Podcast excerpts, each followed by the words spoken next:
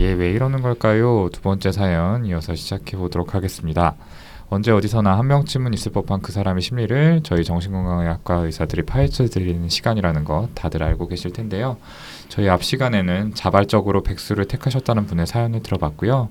이번에는 또 어떤 분의 사연인지 저희 프로 아들러 저희 방송의 정신적 지주 이거 누가 썼나요? 이거 저, 아, 저 아니에요. 김 선생님이 직접 쓴 거 아니에요?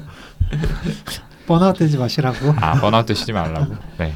아무튼 우리의 에릭남 요정 김지호 선생님 한번 소개 부탁드릴게요. 네, 얼마 전에 제 와이프 친구분께서 에릭남을 실제로 목격하셨다고 단체 카톡방에 이렇게 자랑을 하셨더라고요.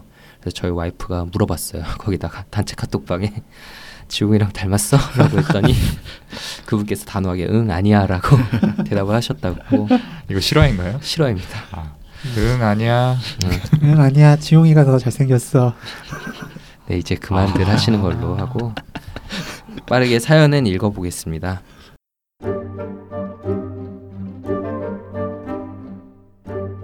네 안녕하세요. 그 내부자들 너무 재밌게 듣고 있는 정신 및 심리에 관심이 많은 32살 직장인입니다. 평소에도 심리에 관심이 많아 서적을 가끔 읽고는 했는데 너무 어렵더라고요. 근데 이렇게 쉽고 재밌게 설명해 주셔서 감사히 듣고 있습니다. 제가 사연을 보낸 이유는 저희 회사에 특이한 직원 하나 때문에 이렇게 메일을 보내게 됐습니다. 직장 생활을 하다 보면 어딜 가나 이상한 사람 하나씩 있잖아요. 그런데 직장 생활 7년 차에 이런 사람은 처음 봅니다. 경력직으로 입사한 그녀 A씨라고 하겠습니다. 얼굴도 이쁘장하고 말투도 사근사근 주변도 잘 챙기는 사람이었죠. 첫 입사하자마자 전 직원에게 먹을 것을 나눠 돌리더라고요. 원래 저희 회사 그런 분위기는 아닌데 그냥 좀 친절한 사람인가 보다 했습니다.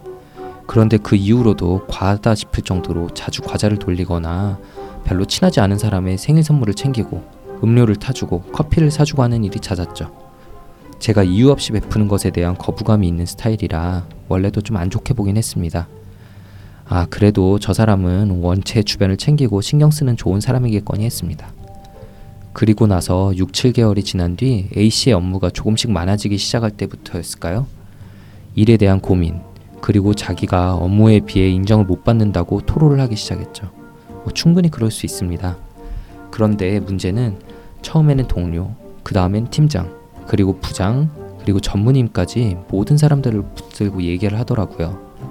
그리고 처음에는 본인의 불편함이나 조금의 부족한 처우에 대해서만 말하더니 나중에는 사람들과 있었던 일이나 소문을 과해석해서 여기저기 말하고 다니기 시작했습니다. 그때부터 A씨는 누구라도 본인이 하려는 일이나 하고 싶은 일에 대해서 업무적으로 불편함을 토로하면 그것에 대해서 모든 사람에게 말하며 자기 말이 맞다고 해주는 사람이 나타날 때까지 이야기를 하고 다녔습니다. 늘 시작은 아, 제말 좀 들어보세요. 당신 생각에도 제가 잘못인 것 같나요?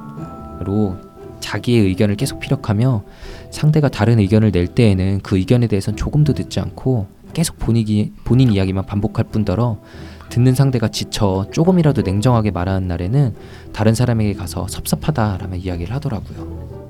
사실 일이라는 게 서로 협조하며 하는 거고 일하다 보면 요청할 수도 있고 거절할 수도 있는 건데 그녀는 조금이라도 자기의 생각에 맞지 않는다 생각하면 퇴근 후에도 연락이 와서 아, 그거에 대해 어떻게 생각하냐 윗사람들이 허락해줬다 왜 그런 거냐 라고 계속해서 말을 합니다. 그리고 조금이라도 그거에 대해서 반박을 하면 그 말을 조금씩 바꾸고 자기식으로 해석하여서 여기저기 이야기를 하고 다니니 어떠한 말도 사실 할 수가 없습니다. 또한 단체로 대화하는 곳에서 자기가 생각하는 것과 조금이라도 다른 이야기를 하면 개인적으로 다시 연락이 와서 이런 건 개인적으로 문의해달라 라고 하며 또 퇴근 뒤에도 연락이 와서 이건 왜 이렇게 생각하냐 라고 끊임없이 묻습니다. 어차피 제 말은 듣지도 않으면서. 평소에는 너무 친절하고 무언가 나눠주기 좋아하는 그녀. 하지만 조금이라도 거절을 당하면 그걸 계속 생각하고 집요하게 말을 꺼내게 하는 그녀. 그리고 인정받을 때까지 자기 생각대로 여기저기 말하는 그녀. 도대체 왜 이러는 걸까요? 정말 같이 근무하는 사람들 모두가 저런 그녀를 어떻게 할 수가 없습니다. 그분 스스로도 혼자 스트레스 받아 살도 엄청 빠지는 것 같던데 왜 그냥 지나가도 되는 말에 대해서 저렇게까지 하나하나 곱씹는 걸까요? 팟캐스트 너무 잘 듣고 있고 오동훈 쌤 목소리가 정말 너무너무 꿀성대입니다. 꼭 잘생긴 훈남 교회 오빠 같네요.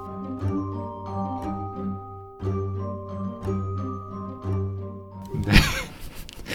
아, 이 마지막 부분은 절대로 제가 꼭 넣자고 주장한 건 아니고요. 이, 이 사연을 택한 이유 아니었나요? 아, 전혀 아니고요. 중간에 내용 길어서 많이 뺐는데 이 내용은 빼면 안 된다고 저한테 그러더라고요. 저희가 이번에 아니에요. 어떤 사연을 정할지 투표하는 거였는데 오동훈 선생님이 여기 투표해서 그렇죠. 단지 이 부분 때문에 아무튼 제 목소리를 칭찬해 주신 분인데 다시 한번 감사하다는 말씀을 드리고 싶습니다. 어, 덕분에 자존감이 조금 올라갔어요. 감사합니다. 어, 이, 저희한테도 평소에 이런 표정 좀 지어주시면 좋을 것 같은데 아, 됐고요. 자 이제 사연으로 돌아가서 이제 같이 근무하는 직원분의 행동이 궁금해서 사연을 보내주셨네요. 이 자세한 사연 보내주셔서 감사하다는 말씀드립니다. 그 인정받을 때까지 반복적으로 동의를 구하는 분이신데 본인의 생각대로 답을 듣지 못하면 다르게 해석해서 이야기를 하고 다닌다니까 굉장히 같이 일하기 아주 힘들 거라는 생각이 들어요. 네, 저희도 병원에서 이제 여러 분들하고 같이 근무를 하고 있는데 이 일반적인 회사 생활이라고 하기에는 조금 특수한 부분이 있긴 해도 이 사연의 주인공 같은 분들은 좀 뵀던 기억이 있는 것 같습니다. 네. 그 병원 얘기를 하셔서 좀 기억이 나는데 아 물론 이번 사연과는 좀 다른 얘기인데요. 저희가 환자분을 뵙고 그 분의 이제 진단이나 치료에 대해서 다 같이 모여서 토의를 하고 의견 맞춰보는 시간이 있잖아요. 네. 예. 근데 거기서 이제 그 분이 좀 맞다고 생각하는 진단이나 치료 방법과 다른 주장을 좀 하게 되면은 화를 내면서 그 의견을 약간 묵살해 버리는 그런 분이 계셨어요. 그리고 그런 일이 있으면은 뭔가 좀 다른 이상한 소문을 좀 내서 좀 안 좋게 하기도 하고요. 그렇죠. 뭐 저도 기억이 나는데 꼭 회사뿐만 아니라 학교 다닐 때나 아니면 그런 뭐 사적인 모임 같이 사람 모이는 자리에서도 저런 분들이 한 분씩 있는 경우가 많죠. 네. 아마 청취자분들도 들으시면서 주위에 누군가를 떠올리면서 좀 들으셨을 수도 있겠다 싶은데요. 다들 들으면서 좀 어떤 생각들이 드시던가요? 예, 저희 방금 얘기들 한 것처럼 이제 자기 본인 힘든 거 과도하게 이렇게 토로하고 또 주위 모두가 알아봐 주길 원하는 사람은 사실 많이 있잖아요. 여기 있는 김모 선생님처럼 저분은 항상 저를 걸고 좋아해서 그래요. 근데 뭐 몇 번 말씀드렸지만 이분 항상 하시는 말씀, 이분 김모 선생님 항상 하시는 말씀이 나 힘들어거든요. 음, 그래도 지용이 형은 자기 맡은 일은 다 잘하는 사람이고 본인이 한 것만큼 인정받지 못할 때도 많이 있는데 그것 때문에 실제랑 다른 말을 지어낸다거나 뭐 이상한 소문을 낸다거나 그런 일은 없습니다. 그렇죠? 네, 그죠. 그 힘들다면서 일은 막 다 하니까 저 사람 정말로 힘든 게 맞나 싶을 때가 있어요. 맞아요. 일을 제일 많이 하는데 네. 지금도 아이 둘 보면서 자기 일 하고 또 저희 내부자들 관리하고 또 외부 연락은 또 다 하고 또 그렇게 하고 계시잖아요. 조금 더 하셔도 될 것 같아요. 좀 더 하시죠. 네. 저는 이제 지용이 형의 노고를 충분히 인정하고 있습니다. 네, 이분들 갑자기 왜 이러시는지 이게 칭찬인지 비난인지 헷갈리는 수준이 됐는데 제가 요즘 좀 많이 힘든 건 사실입니다.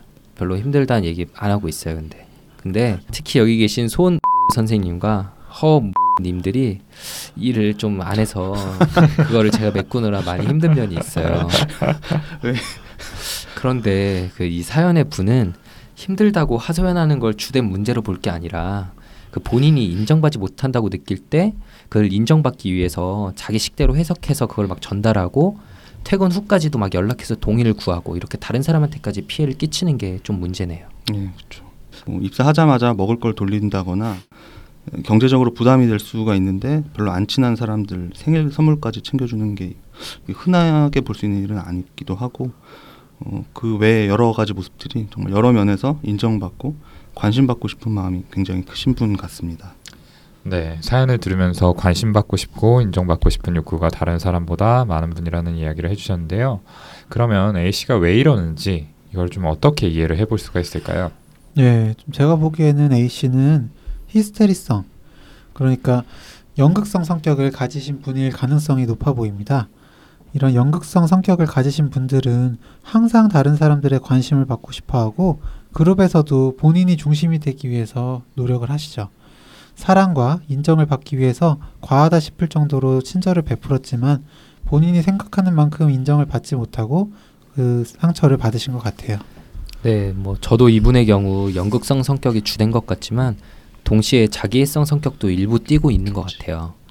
저 정도로 지나치게 자기 의견을 내세우는데 몰두하는 걸 보면은 그 인정받는 욕구 말고도 그 자기 자체와 자신의 의견도 다른 사람들보다 특별하다고 생각하는 게 아닌가 싶거든요. 네. 그래서 의견 채택을 못 받으면 무시받는다는 생각에 불타오르시는 것 같고요. 하지만 뭐 자기애성 성격은 저희가 이전에도 여러 번 얘기한 적이 있었고 연극성 성격이 더 큰 부분을 차지하는 것 같으니까 오늘은 그 얘기를 주로 해보는 게 좋겠네요. 그 연극성 성격에 대해서 이전에 그 B군 성격 중에 하나라는 거에 대해서 말씀드린 적이 있지만 자세한 얘기한 적은 없잖아요. 연극성 성격이라고 하면 예전에는 히스테리라는 말을 써서 표현했어요. 일반적으로 히스테리 부린다라는 표현은 많이 쓰시는데 그게 좀 신경질적이거나 감정 조절을 잘 못하는 사람을 그렇게 표현하는 편이죠. 그 히스테리아라는 단어가 자궁을 뜻하는 그리스어에서 유래됐고 불안, 예민함, 신경질적인 여성을 표현하는 단어였는데 근데 실제로는 이런 성격을 보이는 남성도 많기 때문에 적절치 않다고 해서 연극성 성격이라고 명칭이 바뀌게 되었죠. 네, 그 이 연극성 성격의 특징이 단어에서 느껴지는 것처럼 굉장히 자기의 감정 표현 이런 것들을 극적으로 과장되게 해서 주의 관심을 끌고자 하는 면이거든요. 뭐 신체적인 매력을 극대화할 수 있는 옷을 입고 뭐 화장 그리고 눈에 띄는 액세서리를 많이 하시기도 하죠. 우리 동훈이가 저희 전에 쇼핑 중독 에피소드 때도 말씀드렸듯이 옷도 굉장히 잘 입고 외모에 여러모로 신경을 많이 쓰잖아요. 그렇죠. 네. 이왜 동훈 얘기를 했는지 저도 잘 모르겠는데 이렇게 사랑받고 관심받고 싶은 욕구가 남보다 큰 사람이라고 생각하면 이해하기 쉬우실 것 같습니다. 사실 이렇게 유명하고 대중들한테 많이 사랑받는 배우들 성격 검사를 해보면 대부분이 B군 그 중에서도 이 연극적 성격 특성을 많이 띈다고 알려져 있기도 하거든요. 동훈이 빨리 방송 출연 시켜주세요. 네, 손정현 선생님 친구 피. 아, 근데 이 손정현 선생님의 뒤쪽 대사부는 그냥 이렇게 좀 수습하기 위해서 붙이는 느낌이 어 맞아 강하게 맞아 들고. 맞아. 네 맞습니다. 네. 아이고 누가 들으면 제가 무슨 이렇게 가슴까지 파인 옷 입고 막 이렇게 화장하고 다니고 이런 사람인 줄 알겠어요. 지금 그렇게 하고 있어요. 지금 안 보이신다고 한 말이나 그렇게 할 거예요, 그렇게? 그루, 그루밍족. 아 물론 제가 옷이나 외모에 결혼하기 전에는 약간의 신경을 쓴 건 사실이지만 뭐 그렇게 문제가 될 정도는 아니었고요. 제가 생각하기에 이런 연극성 성격을 잘 보여주는 거는 역시 그 신발 깔창 색깔이 이렇게 만날 때마다 계속 바뀌는 김모 선생님 아, 형광색 않을까. 깔창. 그죠. 되게 튀는 색깔로만 이렇게 제가 평생 걸쳐서 딱 한 개 신발 그런 거 샀다가 오동원 선생님한테 좀 밉보인 것 같은데 아니 감히 내 앞에서 저런 걸 신어? 라고 이렇게 나보다 좀 관심을 받다니. 약간 네. 본인이 중심이 돼야 되는데. 그러니까 잘못하셨네요, 김지웅. 제가. 잘못했어요. 그래서 그거 버렸어요 이제. 네. 제가 이게 오늘 아침에 출근하기 여기 여기 오기 전에 옷장에서 옷을 고르는데 순간적으로 동훈이가 머릿속에 스쳐가더라고요. 아 내가 잘못 입으면 또 비난당할 수 있겠다라는 생각이 들어서 방송 오는데 이제 굉장히 수수하게 입고 와요. 최대한. 그러게요. 어떤 무늬도 없는 네. 옷을 골라오셨네요. 되게 단색 고등, 고등학생 교복처럼 입고 오지 않았어요 오늘? 그러게요. 아 참. 아무튼 그 사실 예민하고 신경질적인 성격에 대해서 히스타리라고 표현을 하잖아요, 우리가. 네. 그리고 또 이제 저희들끼리 얘기할 때도 약간 비난의 소재로 연극성 성격을 이용하기 때문에 이게 꼭 안 좋은 것처럼 느껴질 수가 있는데 사실은 굉장히 활발하고 매력적인 캐릭터인 경우가 많아요. 그래서 예를 들어서 이제 라디오스타의 이효리 씨가 나와가지고 본인이 성공할 수 있었던 이유에 대해서 얘기를 하는데 감정 기복도 심하고 예민하지만 그래서 트렌드를 더 잘 따라잡고 거기에 맞출 수 있었다 이런 얘기를 했잖아요. 네, 예. 그렇죠. 또 이제 튀는 양말을 신는 사람이 더 성공한다 이런 연구 결과도 있었어요. 일반적인 뭐 사회 관습에 순응하지 않는다는 특징일 수도 있지만은 저는 이제 본인을 주목할 수 있게 하는 연극적 성격이 성공에 필요하다 이런 이야기로 또 이해를 했거든요. 그러니까 지용 형이 성공할 것 같다 이런 뜻이 있겠죠. 네, 어쨌든 자기가 열심히 일을 해서 성과를 내는 것도 중요하지만 그만큼 성과를 잘 포장해서 홍보하는 것도 또 중요하니까요. 그쵸. 아유, 그 신발 색깔 진짜 보셔야 되는데 다 페이스북에 한번 올려주세요. 네. 김지훈 선생님 성공의 상징. 제가 다음에 오동훈 선생님 생일 선물로 꼭 그거 사드려야 될 것 같아요. 그 굉장히 고가잖아요, 그 신발. 네 넘어가시죠. 네. 아무튼 뭐 적절하면 좋지만 이런 성향들이 극단적일 때 문제가 되는 거죠. 정리를 해보자면은 연극성 성격을 가진 사람은 애정과 관심에 대한 욕구가 남보다 커서 극적이고 과장된 행동, 또 화려하게 외모를 꾸미는 경향이 있다라고 할 수 있겠네요. 그리고 연극성 성격의 또 다른 특징이라고 하면은 어떤 피상적인 감정 교류만으로 상대방과 친밀하다고 느끼는 것을 들 수가 있어요. 즉 인간관계에 있어서 거리 조절을 잘 못하고 실제보다 자신과 가깝다고 여기는 경향이 있다는 건데요. 사연 속 A 씨의 경우에는 별로 친하지도 않은 사람의 생일 선물을 사주고 또 호의를 베풀고 이런 행동들을 보이셨잖아요. 이제 이런 것들은 이런 경향이 좀 표출된 걸로 생각을 해볼 수가 있습니다. 그럼 이런 연극성 성격은 어떻게 발달을 하는지 정신분석적으로 좀 설명을 해주셔야 되는데 저희 환자 바보 분석 요정 윤어준 선생님이 오늘 불참하셨죠. 그래서 대신 좀 비슷한 느낌을 내는 매일 요정 손정현 선생님께 한번 부탁드려 볼게요. 왜 또 비슷한 느낌이라고 했는지 모르겠는데 예, 한번 말씀드려 보겠습니다. 그 여성 환자를 대상으로 연구가 많이 돼 있어서 그 여자분을 예시로 해서 설명을 좀 드릴게요. 그 여자아이가 때를 쓰고 이제 부모와 일종의 힘겨루기를 할 때 많이 울거나 감정 표현을 이렇게 과하게 하면 부모가 들어준다는 걸 알게 되거든요. 어머니는 거기에 대해서 화가 나지만 어쩔 수 없이 아이가 원하는 대로 해주게 되는데 아버지는 이런 어머니를 비난을 하거나 어, 아이고 우리 애기 힘들었지 라면서 아이를 감싸는 겁니다. 그럼 이 아이는 계속 관심을 받거나 자기가 원하는 것을 이루기 위해서 계속해서 울거나 아파하거나 때를 쓰게 되는 거죠. 이런 관심받고 싶은 의존적인 욕구를 만족하기 위해서 성숙하지 못한 방법을 쓰는 아이는 나중에 부모가 아닌 다른 사람과의 관계에서도 자신의 자존감을 유지하기 위해서 타인, 주위 사람의 인정에 끊임없이 의지하려고 하고 그 수단, 방법으로서 극적인 행동, 말투, 외모들을 사용하게 되는 거죠. 네, 방금 정현이가 잘 설명해 줬는데 자존감을 유지하기 위해 인정받으려고 노력한다. 그게 중요한 것 같아요. 결국 사연의 주인공인 A 씨는 인정받으려는 노력이 실패하고 자존감에 상처를 입으셨겠죠. 연극성 성격을 가진 A 씨는 그 상처 역시 남보다 더 크게 느끼고 유지하기 위해서 반복적으로 퇴근 시간이 지나서까지 본인이 맞다고 확인을 하거나 또는 이제 심하게는 말을 바꾼다든지 본인에게 유리한 대로 상황을 해석해서 소문을 낸것 같습니다. 네, 사실 관심받고 중심에 서고 싶어 하는 것과는 반대로 이 연극성 성격의 기저에는 열등감이 자리 잡고 있어요. 스스로를 약하고 보호받아야 되는 존재로 인식하기 때문인데요. 좀 전에 손정 선생님이 이야기한 것처럼 이 연극성 성격이 형성되는 과정에는 아버지라는 존재가 중요합니다. 특히 아버지와 어머니 간 가정 내 권위의 차이가 클 때 아버지를 동경의 대상이자 두려움의 대상으로 여기게 되고 아버지의 애정을 얻기 위한 노력을 하게 되는데요. 근데 생각해 보면은 어린 딸이 어떻게 행동을 해야 아버지가 좋아할까요? 귀엽게 웃기도 하고 가끔은 아버지한테 안기면서 애교도 부리고 해야겠죠. 근데 이런 행동이 성인기까지 이어지면 결국에 신체적 매력이나 어떤 나긋나긋한 말투 이런 것들로 타인의 관심과 인정을 받으려는 패턴이 고착화되게 됩니다. 근데 이런 패턴과 동시에 마음 한켠에는 사람들의 인정을 받지 못하면 어떻게 하나라는 불안감이 계속 남아 있게 돼요. 예전에 그 어떤 권위적인 아버지의 애정을 얻기 위해서 마음을 졸였던 것처럼 말이죠. 네. 그리고 이 A 씨의 경우 이렇게 현실을 부정하고 왜곡하는 합리화 과정이라고 부르는 그런 걸 보였는데요. 그게 병적인 연극성 성격을 가지신 분들이 사용하는 대표적인 방어 기제입니다. 사연자분이 A 씨를 표현할 때 뭐 얼굴도 예쁘고 말투도 사근사근 주변을 잘 챙기시는 분이라고는 했는데 뭐 실제로 옷이나 외모를 얼마나 화려하게 꾸미는지 그리고 뭐 행동이나 말이 과장되고 극적인지 그리고 실제 이야기를 하는 내용에 알맹이는 없고 감정만 가득한지 등의 그 연극성 인격 장애 진단 기준들을 체크해 봐야지 확진을 내릴 수 있겠지만 이런 방어 기제를 사용하는 과정만 고려했을 때에도 연극성 성격일 가능성이 좀 높아 보이긴 하네요. 네, A 씨는 낮은 자존감을 다른 사람으로 인정받는 것으로 유지하기 위해서 입사 초기부터 노력을 했지만 결국엔 실패했고 그 때문에 부정, 왜곡, 합리화 같은 방법까지도 사용하게 됐다는 건데요. 사연자분은 옆에서 같이 일하시면서 고생을 많이 하고 계시는 것 같은데 저희가 이 상황에 대해서 좀 어떤 조언을 드릴 수가 있을까요? 예, 조금은 냉정하고 과격한 답변일 수도 있지만 저희가 사연자분 입장에서는 이분하고 너무 깊은 관계를 맺거나 이분을 좀 응대하는데 어떤 정신적인 에너지를 너무 많이 쏟지 않는 것이 최선이라는 조언을 드리고 싶습니다.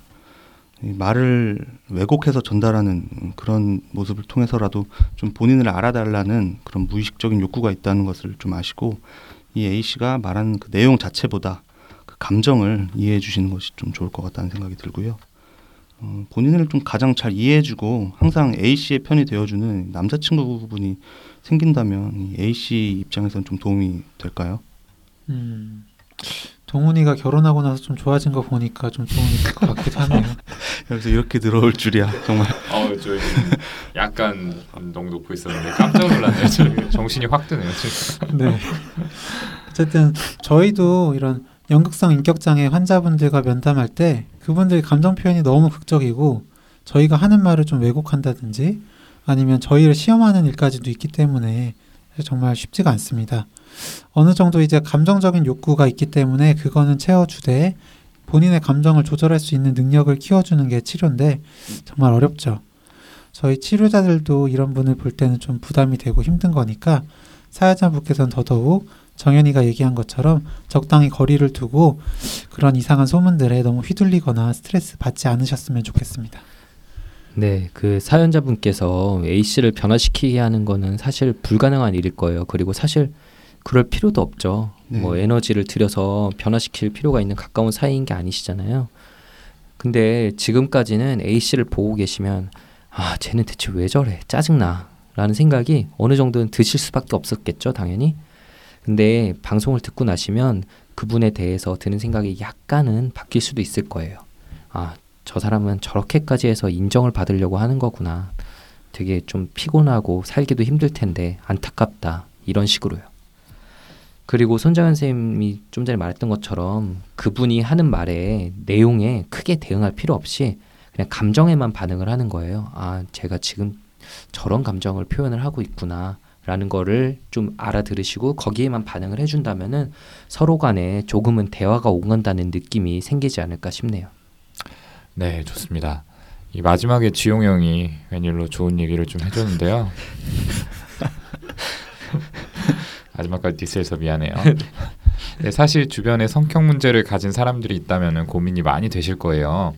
내가 그 사람을 바꿀 수 있을 것 같지도 않고 그렇다고 무작정 안 보고 살 수도 없고 그럴 때 사실은 그 사람이 그런 행동을 하는데 이런 이유가 있었구나라는 거를 알게 되면은 아무래도 그 사람이 좀 달리 보이겠죠. 그래서 이전보다 감정이 좀 덜 상할 수도 있겠고요. 이제 저희가 하는 이야기가 사실 사연자분과 방송을 듣는 청취자분께 아주 속 시원한 대답을 드리지는 못하겠지만 그래도 조금이나마 마음을 좀 편하게 해드릴 수 있었으면 좋겠습니다. 그러면 방송 마치기 전에 마지막으로 저희의 3종 세트 소개 페어리 손 선생님께 한번 부탁드릴게요. 페어리가 혹시 그 뭔가요?